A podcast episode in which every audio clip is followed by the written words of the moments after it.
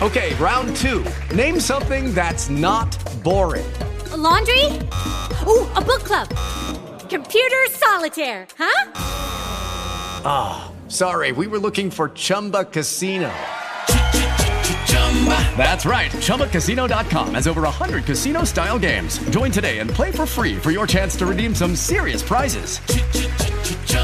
ChumbaCasino.com. No purchase necessary. Void where prohibited by law. 18+. Terms and conditions apply. See website for details. With the Lucky Land Slots, you can get lucky just about anywhere. This is your captain speaking. We've got clear runway and the weather's fine, but we're just going to circle up here a while and get lucky. No, nothing like that. It's just these cash prizes add up quick. So I suggest you sit back, keep your tray table upright, and start getting lucky. Play for free at LuckyLandSlots.com. Are you feeling lucky? No purchase necessary. Void where prohibited by law. 18+ terms and conditions apply. See website for details.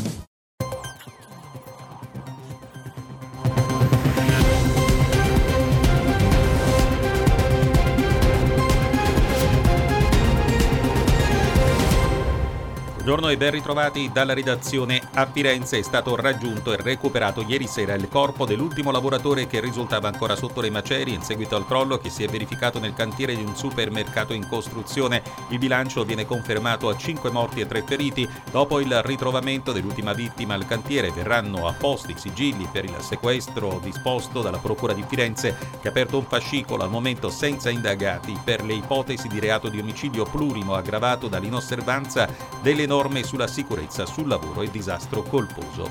Acciaierie d'Italia, l'ex Ilva, è stata ammessa con decorrenza immediata alla procedura di amministrazione straordinaria con decreto del Ministro delle Imprese del Made in Italy Adolfo Urso. Lo ha reso noto il Ministero in una nota, aggiungendo che il dottor Giancarlo Quaranta, professionista con lunga esperienza nel settore siderurgico, è stato nominato commissario straordinario. In Ucraina torna a casa un gruppo di bambini trattenuti dall'inizio della guerra in Russia, al servizio di Paolo Picone. 11 bambini ucraini si sono riuniti alle loro famiglie dopo essere stati rimpatriati ieri dalla Russia. Lo ha detto il commissario del Parlamento ucraino per i diritti umani Dmytro Lubinets. Si tratta, ha spiegato, di 6 ragazze, tra cui 2 gemelle di 2 anni e 5 ragazzi, il bambino più piccolo restituito a 2 anni, il più grande 16. Ha scritto ieri sera Lubinets sul suo account X. Il rimpatrio dalla Russia è venuto attraverso la mediazione del Qatar e con il sostegno del Fondo delle Nazioni Unite per l'infanzia.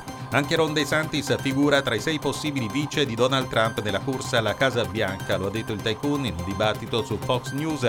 Si tratta, oltre a De Santis, del senatore afroamericano Tim Scott, dell'imprenditore tech Vivek Ramaswamy, del deputato della Florida Byron Donalds, della governatrice del South Dakota Kristi Noem e dell'ex deputata Dem delle Hawaii Tulsi Gabbard. Non è dato sapere quanto si tratti di una risposta tattica da parte di Trump.